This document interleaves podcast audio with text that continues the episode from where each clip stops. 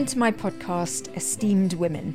It used to be called Silence, and then it became Innovation, and finally women are now more empowered than ever to use their voices to express what it's really like to strive and thrive in what tends to be a very imbalanced and unequal world. I'm sure it hasn't been easy, but these women have achieved and accomplished. They truly are esteemed women who have chosen careers in science, technology, and innovation. They are typically go-getters, alpha females, hard-working, maybe a little bit perfectionistic, but on the whole, they've applied their talents and skills to really make a difference. That was certainly my intention when working as a mechanical engineer and fluid dynamicist. In these episodes, you'll get a chance to hear about some fascinating innovations, but you're also likely to be inspired and uplifted by the personal stories and experiences of my fascinating guests. So let's hear it from my STEM sister and incredibly talented, esteemed woman, Abigail Berhane, an aerodynamicist at the University of Cambridge. My name is Abigail Berhane and I'm a third year PhD student at the University of Cambridge Whittle Laboratory, studying the effects of surface roughness on turbine blade aerodynamics. Whoa, like that sounds so impressive. I, I have so many questions um, and I don't even know where to begin because I'm so excited to be able to talk to you. We met at the Whittle Laboratory when um, a bunch of us were given a tour around that incredible lab. Yeah. Um, and uh, Rob Miller, Professor Rob Miller, was talking about this incredible PhD research that was um, describing surface roughness um Airplane, air, airplane blades. Yeah. Like, yes. Turbine, turbine blades. Yeah. And I was like, that sounds incredible. And then when he described the person that was doing the research, I was like, I definitely want to meet her. Here we are. So tell me about your research. Um, I guess my specific question is, what exactly is your research? Well, um, a third of the loss in an aero engine turbine comes from the aerodynamic friction that takes place between the blade surface and fluid. Uh, this is also known as the skin friction. And while the skin friction is um, really influenced by the surface roughness, but how the surface roughness affects the skin friction is unknown. And because um, surfaces present in turbine blades um, can be really non-uniform, as in the roughness is really non-uniform, it's it's random a lot of the time and doesn't have any sort of repeating, obviously, obviously repeating patterns. Um, it's actually quite hard to measure it and to get statistical quantities out of that surface. So what I'm trying to do is um, actually relate relate any surface that can be present in a, in a turbine blade um, to a given loss. And while this is actually really important, not just for um, current designs, um, but also for the um, manufacturing of, of new designs and implementation of new materials. So, so yeah. I mean, it just sounds so crucial. And I think ultimately your research is going to make turbines more efficient, right?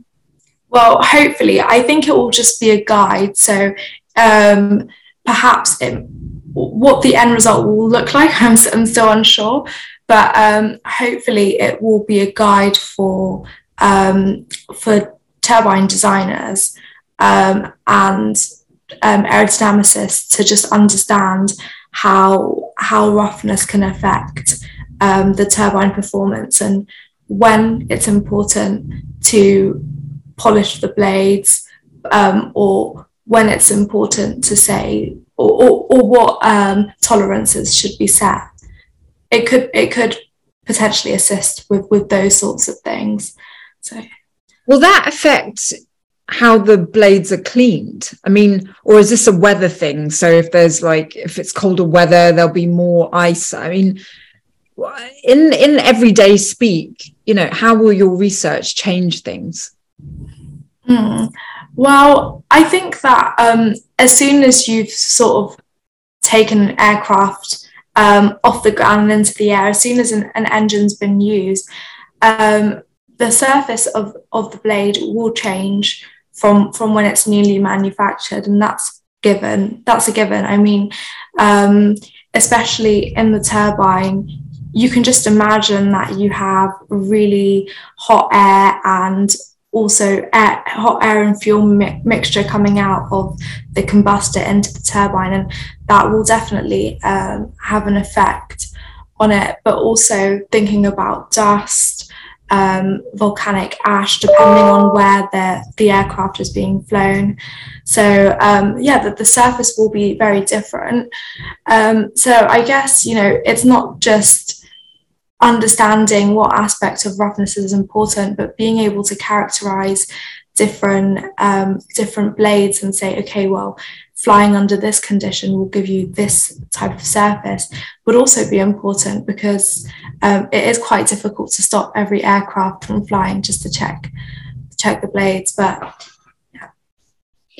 How on earth did you get into this? Because you don't strike me as looking like the stereotype, which I hate the fact that stereotypes exist, but yeah. um I would well I mean I think I was also always really interested in in physics um and also in com- in computing, um and while I was at school I actually um took part in this program called Career Ready. I think at the time it was called Career First, and basically it just gives um, school kids an opportunity to to take a look into a, a field that they would they would be interested in pursuing. And for me at the time that was engineering. So I had a mentor, and um, he was an engineer, and he was able to to set me up with um, a few internships, and one of them was actually at Arup, um, and. And yeah, I just remember being in school and um, like having to write a C F D code and being both really scared but excited by it all. Um, and it was just such a massive achievement, even though it was just um, a, a two D solver, steady flow solver. Um, and a lot of it was just sort of copying from a manual, but it, it was still a massive achievement and really made me realize not only was it engineering that I wanted to do, but it was also aerodynamics that I was fundamentally interested in. So, so yeah, that's basically where it all started for me. Wow. I must say, um, you have this look uh, that's very, uh, it's really trending right now, which is... You seem to be, um, it's it's difficult to pinpoint where you're from, which I think is just so, uh, it's so interesting. Yeah. And um, you kind of have this look where, if you don't mind me saying, like you could be like a movie star or a model. Thank you. How, how does someone like you sort of, um, with what you look like on the exterior, um, stay focused on something as tough as engineering? Mm. I would say that it's definitely um, my environment that helps. And um, actually being part of the Whittle Lab is just really great. Like everyone's super encouraging and really nice. And there's just this massive sense of, okay, like let's all help each other. And we, you know, um, I don't know if like Rob's spoken to you about the, the famous coffee table, but we have this this coffee table in the Whittle Lab that everyone like sits around for, for tea time, and people just like talk about their ideas and stuff. And like, it's just hard to not be inspired and whilst being in such an inspiring um, place. And like, I definitely do get what you mean about, you know, right now of like social social media being like a massive thing, and like, there seems to be all these like different different ways of, um, I don't know, form, forming a career for yourself. It's like, how do you stay focused? But I guess fun, fundamentally, like what I'm doing and what my research um, will do is actually contribute to, to solving part of a fundamental fluid mechanics problem, which is um, flow over rough surfaces. which to just be a part of would be would be amazing. So I definitely wouldn't want to miss out on that opportunity. Yeah, and you're quite advanced in your PhD now, three years in. Yeah, yeah, I'm in my third year, so yeah, almost three years in, which is... And how long do you reckon before you're done? Oh, that's a tough question. Um, hopefully, I mean, including writing up and everything, hopefully at some point in twenty twenty-four, I'll be done. And yeah. And then what do you hope for next? Um, that's a good question. I mean, um, I am tempted by the idea of, of staying in research, but I also do really like um, like the bigger picture. And I think after spending so much time focusing on the details um, and having a really good time doing that as well, I think I'm also ready to, to look at the bigger picture. And also something that I've been involved um, involved with a lot at the Whittle um, is actually outreach work. So, um, so like designing workshops and leading workshops for um, school children to come in and um, do something fun. So we were we actually did an aero engine design, test and build project, design, build and test project with um, some year ten kids, and they had a really, really good time doing it. So I think that, you know, um, having a passion for communicating um, and even within research, having a passion for communicating my research outcomes um, actually has made me think that maybe I would want um, a career in science communication or, or something like that would be really fulfilling um, to me. But Uh, it still is early days and I'm still not done. So, so we'll see how that goes. Yeah. I mean, you're really casting my mind back to um, when I was doing my doctorate. And I love the fact that you uh, get such a kick out of contributing to the body of knowledge, um, which, you know, doctorate research does and master's research. But there's something about doing a PhD, which is just so intense. And, you know, you really put years into it. Um, and I love the fact that you uh, value doing that so highly. Um, but I also love the fact that you want to share your knowledge with others. And you you just, by existing, you're so ex- inspiring.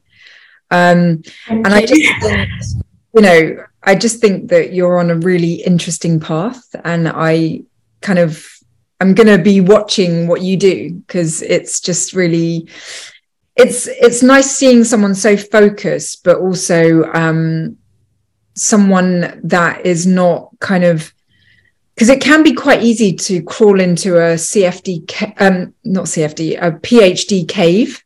Yeah. Um, and it's good that you're aware not to do that. Um, yeah. That's pretty awesome.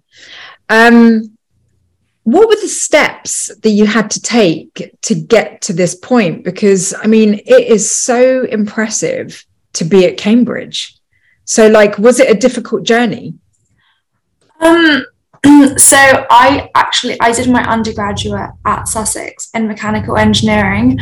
Um, and while I was doing my undergraduate, uh, I was really interested in turbomachinery and in, um, and in fluid fluid mechanics. Um, so I, well, I actually ended up doing like my um, my dissertation um, on turbochargers and um, uh, sorry, a recirculating casing treatment for um, for turbochargers, which is basically a ported shroud. And um, my supervisor at the time, Um, For, for that project, he actually um, did his PhD at the Whittle Lab as well, and kept telling me all these amazing things about his time at the Whittle and how he really loved it and how he was able to do like such great research and about the great minds at the Whittle and the facilities. And um, I literally thought, wow, like this sounds amazing. Like I'm loving my projects now, and I would love to just be able to do this all the time instead of having to do structures as well and this and that. Like, I just wanted to focus on it. So um, I was just looking at, you know, different postgraduate um, courses um, in either in C F D or in something turbo machinery related. And I saw the um, C D T for, at the time it was called gas turbine aerodynamics when I applied, but I was actually the first year of the future um, propulsion and pa- power. And I saw an advert for the um, C D T in future propulsion and power. And a C D T is basically um, short for a Centre for Doctoral Training. So that in- includes an M res, so a research master's, um, and then a PhD. And I thought, wow, this is great, because if I was to apply straight for a PhD, I would have felt a bit intimidated and like that would be a massive change. But having the master's in between was really good, because it because I was able to sort of get a feel for what research at the Whittle would would look like and what, you know, what level is is required, um, as well as take modules which actually focus on um, turbomachinery, um, aerodynamics, and um, heat transfer. So it was a really, really fun year doing the M res. And um, also having that cohort feel is really great, because doing a PhD can be really isolating um, because it's just you and your problem. But having a cohort of people that you started with and just being able to check in on each other and see how everyone's research is progressing and, and how they're doing is, is really nice, actually. So, um, so yeah. And then once I applied, um, I got an interview and then um, just started. So, yeah. Were you a straight A student? Um, in school? Yeah, yeah, more or less. Yeah. Amazing. Um, I'm assuming that um, a lot of your colleagues and people in your cohort don't look like you. Is that a fair assumption? Um, yes. Yeah. Um, so in terms of like how many, the ratio of, of um, guys to girls in my in my cohort, well, there's five of us and there's um, three guys and two girls. So okay. As in that, if we're like, talking about percentages, that's actually not, not too bad. It's quite Uh, for for engineering, um, but in terms of the the whole lab, I can't give you an exact number, but I do know we are we are really outnumbered um, when it comes to the, the girl to guy ratio. But um, I am the only black person in my lab, um, and um, so yeah, so in in in that sense, um, I definitely uh, am a minority. So as a minority, um, does it, are you like aware of it? Like, does it ever crop up as being like a, an issue in any way, negative or otherwise? Um, and how do you even need to deal with it? Um, so I think, I think it would be like a, a massive lie if I said that it's never been an issue. Um, I would just say that some environments are worse for it than others, and I'm lucky to be in an in an environment where uh, everyone seems to be like quite aware. And I don't know if that's because um, there's there's a lot of PhD students and there's a lot of, you know, students doing their fourth year project. So the majority of of people um, in the lab um, are really aware of these issues as well, because there's been a lot of education around it in the, in the recent years. And I think just um, in general, there's been like a shift in the university's incent- incentive when it comes to um, to like exclusion of, of minorities and, and certain things like that. So I think that people are becoming more aware and aware of, of the difficulties.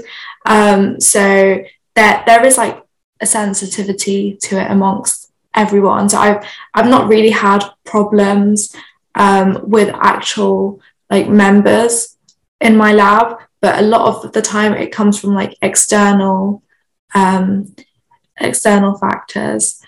Uh, yeah. So how do you deal with it? Um, I think that for me, the best thing has been having an ally. So I have um, a really, a, a couple of close friends of mine in the lab who have been really great allies um, for me. And I've been lucky in that sense that I've been able to have that. So a lot of the time when things are happening, if I don't say anything, they would say something on my behalf, or like, or like ex- express like that this is just really not on. Um, so having that has been really helpful, because I think as well it takes away a lot of like the load from from yourself, which can be really hard to deal with, and also a lot of like doubting yourself and doubting if these things are actually happening, or if you're just like overthinking it, or or feeling it because of an imposter syndrome, which I think does happen, because sometimes you do get told that, oh, it's just and it's just your imposter syndrome, like it's not actually like a real thing. But um having other people to actually say like this is not this is not okay is is really helpful. Mm, that really makes sense. Yeah. Yeah, again, like I, I'm just thinking about um, my past situation, and um, I didn't have the courage to actually get allies. Yeah. And so I kind of um, got into a headspace of like, it's me against the world. Yeah. And um, I can really see how having allies, now that I'm older and, you know, allies have come into my world without me even asking for it. And mm. I can really relate to how important allies are. I like the word allies, actually. Yeah, yeah, it's fun to say. Sometimes, you know, you hear of allies as being like mentors, yeah, or like teachers or family or friends, or, you know, but really it can be all of those people. But yeah, they're allies at the end of the day. So that's... Yeah. So- Um, you know, you're a straight A student, you're absolutely beautiful. Um, you know, you're, you're like almost done with your PhD from Cambridge, like, got, like all these amazing things go going for you. Why would someone like you ever have imposter syndrome or self-doubt? Um, I think that like, at, I think at the end of the day, like when you're doing a PhD, um, and as, as I'm sure you're like really familiar with, it is really just like your own battle. And um, sometimes it's also a battle where you have to, or it's, it's a race where you actually have to put the flag, flag up yourself and say, this is where I want to end. But the problem is so massive, and it's like, when is, when is enough enough? Like, when have I done enough? When have I contributed a good enough amount? When have I, you know, done enough to solve this problem? So being able to like, to, to know that would really help. But I guess unless you have that down, you just feel like, I have I done enough? And you're, you're constantly thinking there's more that I can do. Uh, so I think that like, feeling like you haven't solved enough of the problem um, is is part of it. And also um, I think that like it's just it's just that once you've started something, so before I got before I started at Cambridge, I saw that like me getting into Cambridge was a massive achievement, and I was so excited, so happy. But then once I got here, um, I realized that actually I might have gone to the top of one ladder, but now there's like another ladder there and I'm right at the bottom. And then it's like constantly like trying to to reach new goals and like um, establish and define new goals, and then like tr- trying to get there. So I think that there's always going to be like that feeling, especially if you're really passionate about something and you're really, um, you really care about your project and you're really emotionally attached to it. You want to do the best that you can. Um, and I think that that you'll always feel like there's a lot more to do and hence feel like an imposter sometimes. So I totally understand what you're saying. And when I'm asking these questions, I, I, I'm asking them not because I don't know the answers, because I, I really get what you're saying. Yeah. Um, uh, but my audience might be going, why are you doing this to yourself? Like, yeah. why, why are you doing something so hard? Mm-hmm. You know, you could be, you know, doing things that are way less technically challenging, um, require less um, sort of hardcore investment, you know. Right. Um, and I've been asked that in my past as well. I would love to hear your answer to that. Um, I think that that would be quite like an, an ignorant thing to think, because um, everyone, I guess everyone's different. Everyone finds different things exciting and interesting. For me, I like to be to be challenged. I want, you know, I like to try try coding something, and then when it doesn't work, and then it finally is not throwing errors at me and it's and it's running smoothly, like to me that's really satisfying and that makes me happy. Um, and also when I've spent so long trying to get data and the data doesn't fit and then finally it does fit, or I, I understand why it wasn't fitting the way I thought it would, again that's really satisfying. And I think that like I've just spent so much of my of my life already building the building um, my knowledge and my fa- my foundation. So I've I've spent a lot of time like in, investing in my like education and my um, academic um, career, and so um, I find that really interesting.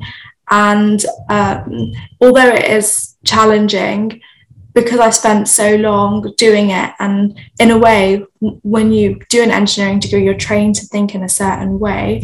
So for me, um being able to to use these skills is like really satisfying. So, yeah. I get it. I really get it. Yeah. Some people have said to me, you've got, you know, you've got a PhD. Why are you now going into media? Like, right. All of that technical expertise, why are you throwing it all away, you know, for media? Um, and, and, the fact that you maybe want to go into science communication one day, like what would you say if someone asked you something similar? Um, I would say that it's not throwing it away, and it's actually the context that you have from doing that PhD, which allows you to be so good at be so good at communicating um, other people's research and and being able to, in a way, dilute it so that it's like understandable and fun for everyone um, to know about. When you're doing a PhD, the skills that you get is not just being able to like write code or being able to like set up certain types of experiments. Um, other skills that you get is being able to communicate your research clearly when you write papers, when you speak at conferences. If you don't communicate your research clearly, it's just a bit of a shame, because you've spent all this time doing such amazing work and then people don't get to enjoy it as much.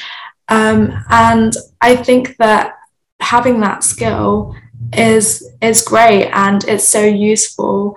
Um, and it definitely was, it definitely is your PhD, which allows you to do such a great job at this. So I would say it's it's not throwing it away at all. Oh, thank you for that.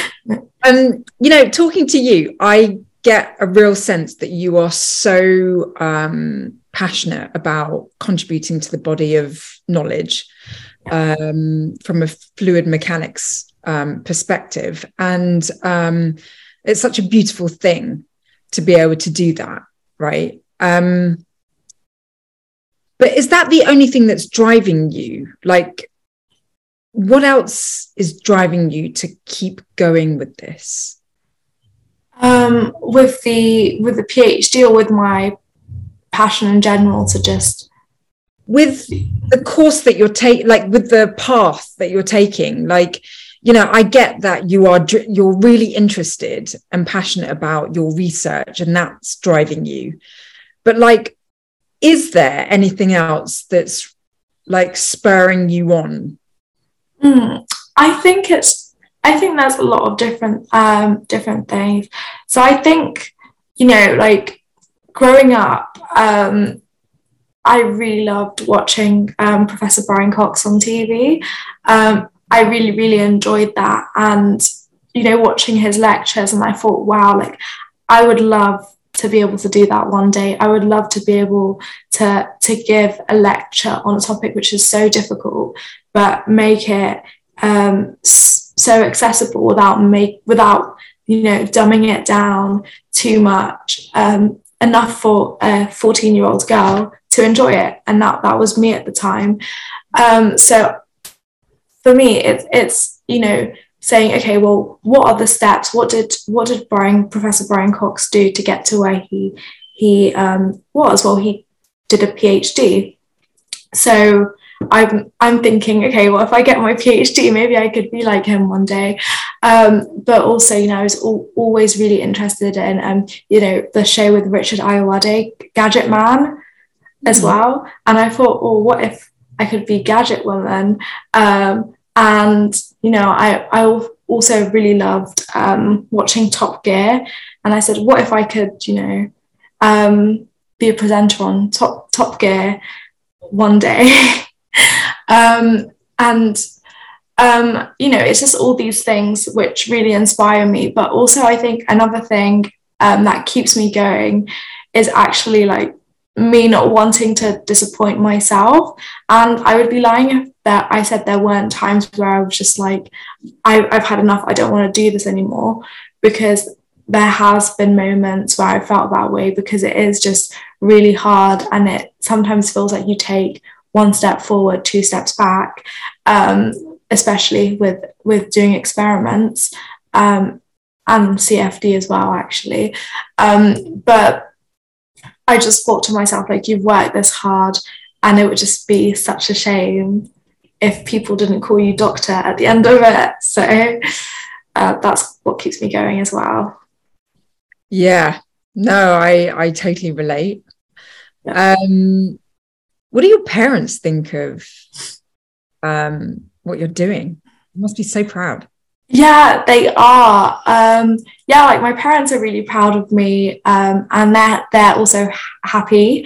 Um, So like my dad actually um, has a PhD as well. Um, so so he got his PhD in, I'm going to get this wrong, I, th- I think it's in pharmacology from um, the University of London. So like growing up, I always knew what a PhD was. So I kind of had that advantage of, of knowing that oh, a PhD is where you get to contribute to research. Um So yeah, I think that that's that's always, you know, been um, key, and also inspired me to to do research. So yeah, it's been been great having that um, role model. Yeah, no, I can totally see the the the brains in the family. Uh, so. Uh, this may be kind of like a question you don't want to answer, and it may even be too early in your whole um, life development to sort of answer as well. But like, as a woman, um, there are many aspects to us. Um, there's not just career, but there's also sort of like maybe being a mum one day, uh, that kind of thing. Like, do you ever think about how you fit it all in? Um, yeah, I do. I do think about it um, sometimes, um, and I think about um, what it would look like.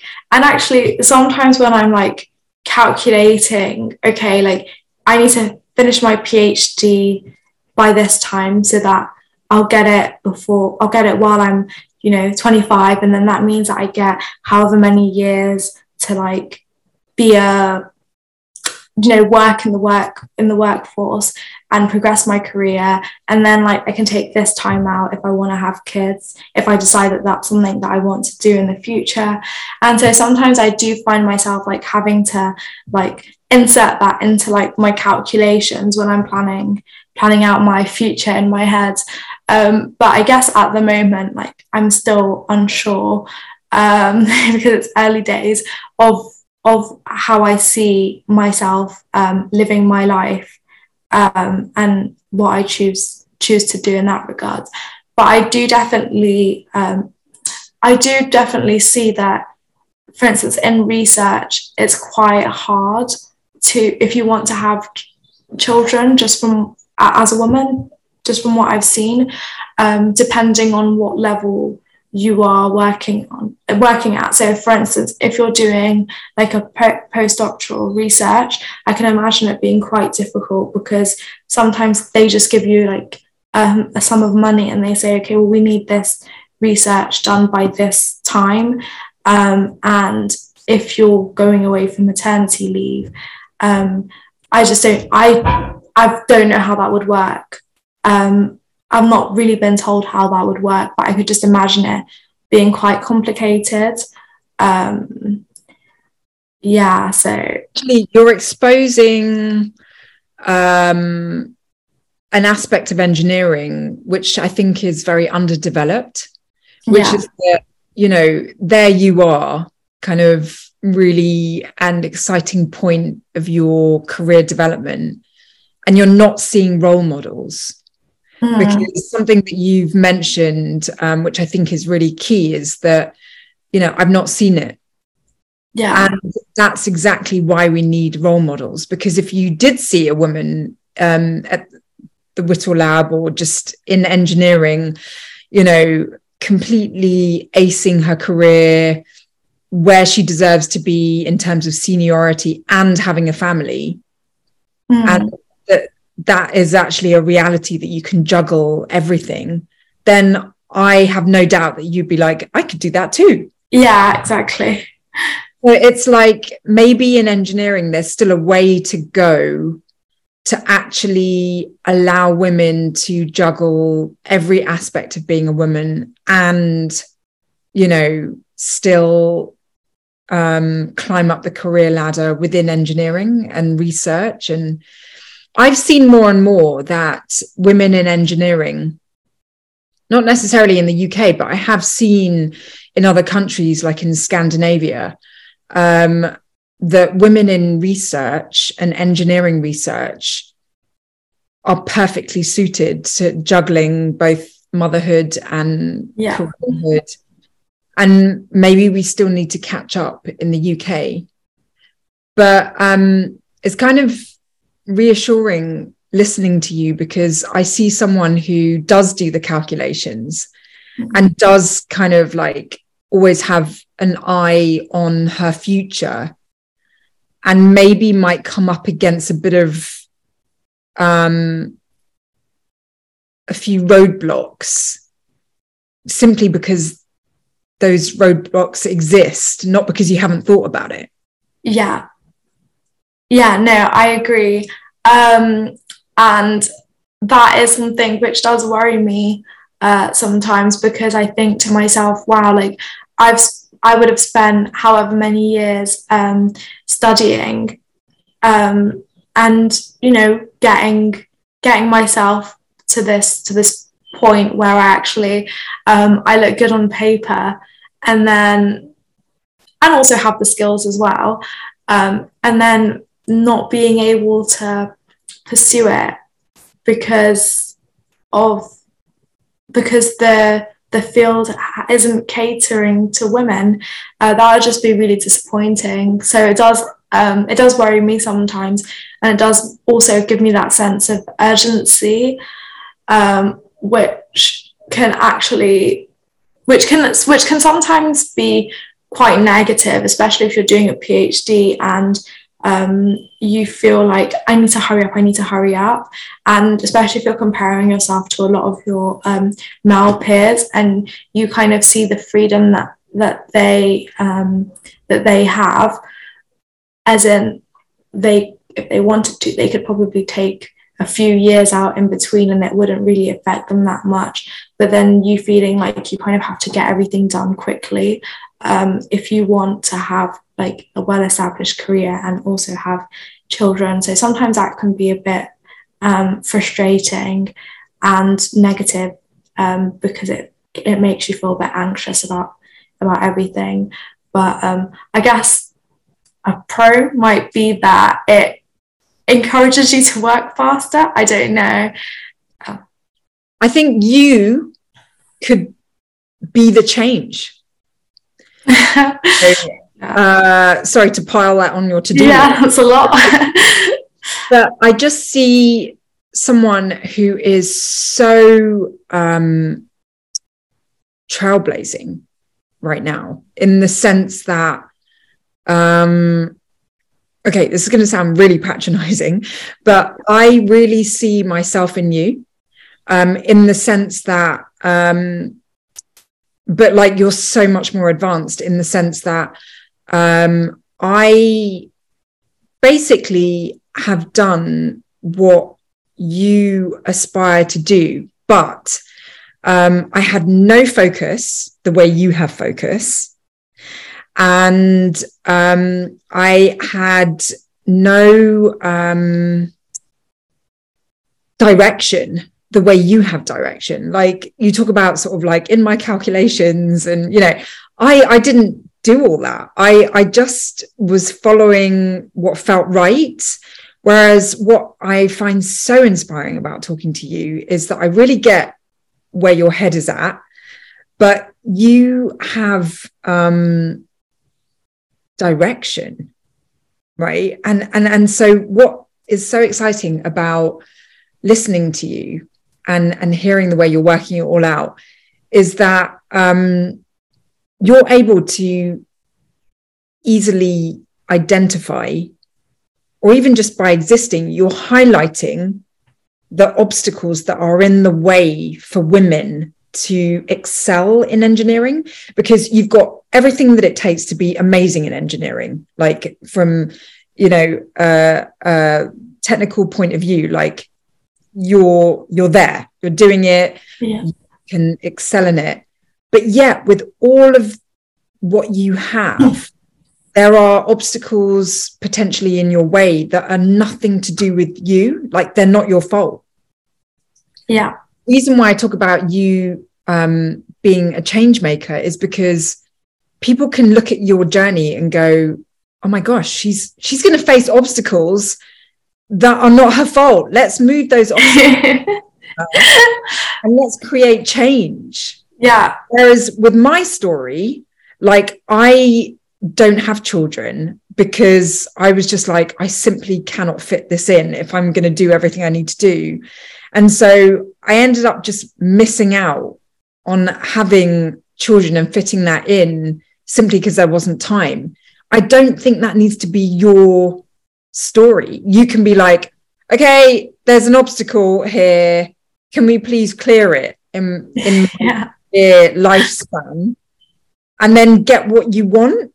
Mm. That's why I'm so excited for you, because you'll be able to like make change happen. And I really hope that you, um, yeah, you don't ever get held back by the obstacles that exist, um, and that you speak up um, about those obstacles so that they can be moved and you can get everything you want in life.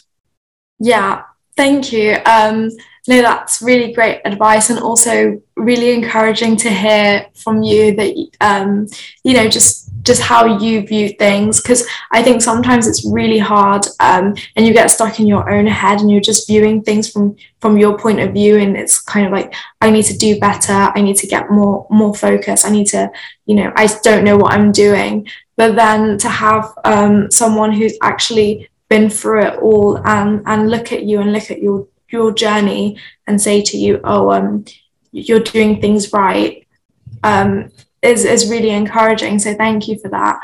And also, I think it's just really great being able to um, just have people in in the lab as well, um, such as, you know, Rob Miller, uh, Professor Rob Miller, um, who is just really encouraging and is, is also just really excited um, in the research that I'm I'm doing, because I think that's that's just really helpful, and it also kind of puts you at ease knowing that, okay, like you are being acknowledged by by people, and, and people see the hard work that you do. So hopefully these issues won't be as big for me, or hopefully these issues will be highlighted so they won't be as big for myself and, and other women to come.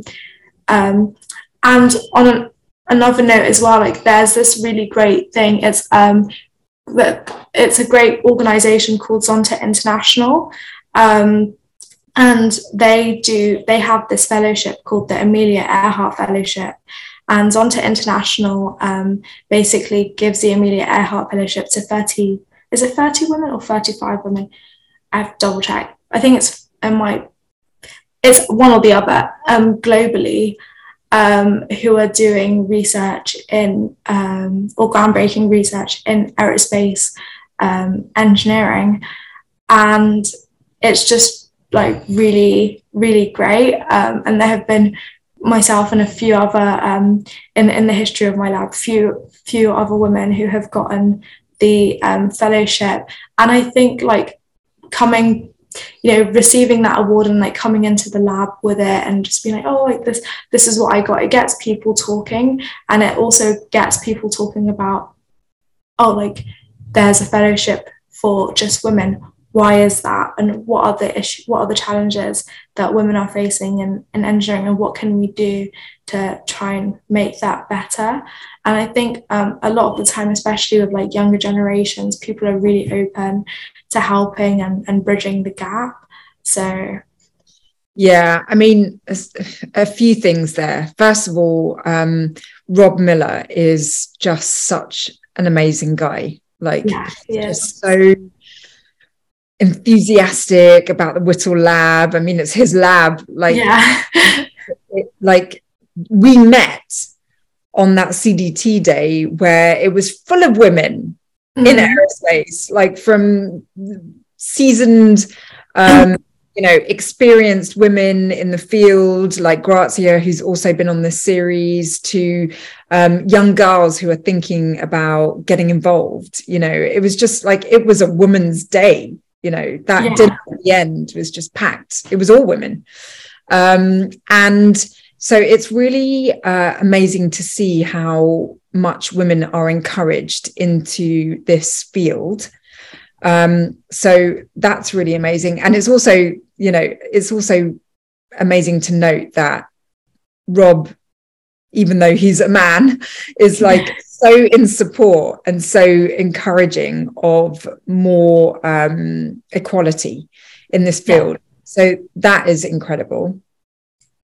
But also, um, I really want to thank you, because in talking to you, um, even though I'm older than you, I feel like I learned so much um, listening to the way you talk about your career development, because um, you're so um, kind of clear on the path that you're trying to forge for yourself.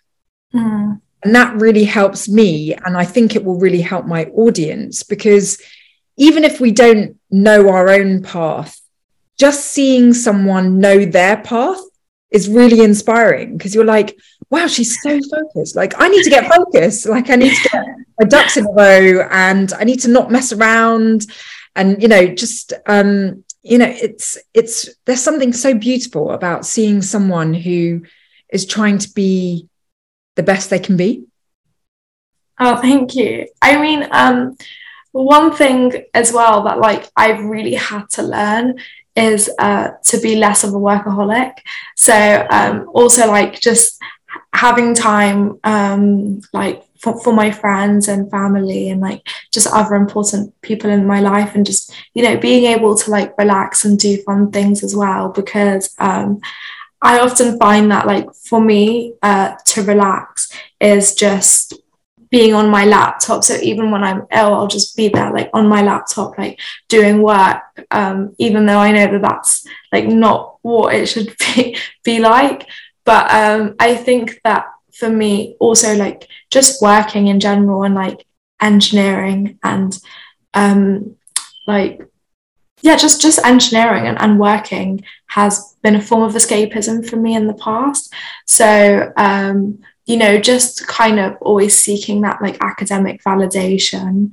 Uh, and we could talk about that for hours um, as to why that is. But I think that also like having a healthy balance, especially if you're doing a PhD, and like being able to emotionally detach from your project is really important, because a lot of the time things don't go as you plan them to go, because if they did, then it wouldn't be a PhD topic, because you'd know everything there is to know about it, so you can predict exactly what's going to happen. But that um, aspect of of like not knowing is what makes it tricky, and also can can really be difficult on um, on your like mental health if you're super emotionally attached to your project. So just being able to say, okay, like the day's done, the work day's done now, I'm going to shut my laptop down and just think about something else is really important. Yeah, and I love the fact that you highlight that.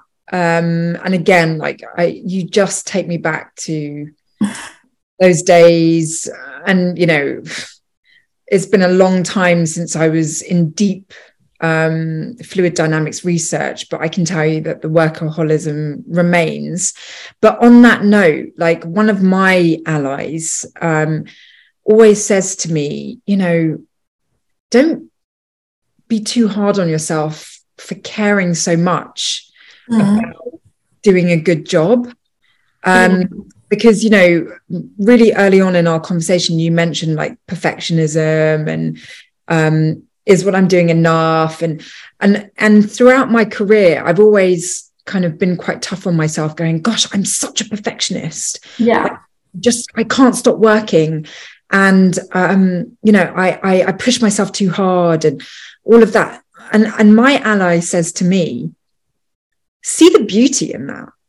You know, it's so yeah. beautiful that you care so much about doing a good job. Like mm. you know, it, being hard on yourself for those character traits is the negative side of it. Like, how yeah. about celebrating the fact that you do have like perfectionism and you do really want to work hard and you enjoy, you know, I've just been on a holiday with my partner for ten days. And um, one of the things before the holiday, I was like, I'm really going to try not to work.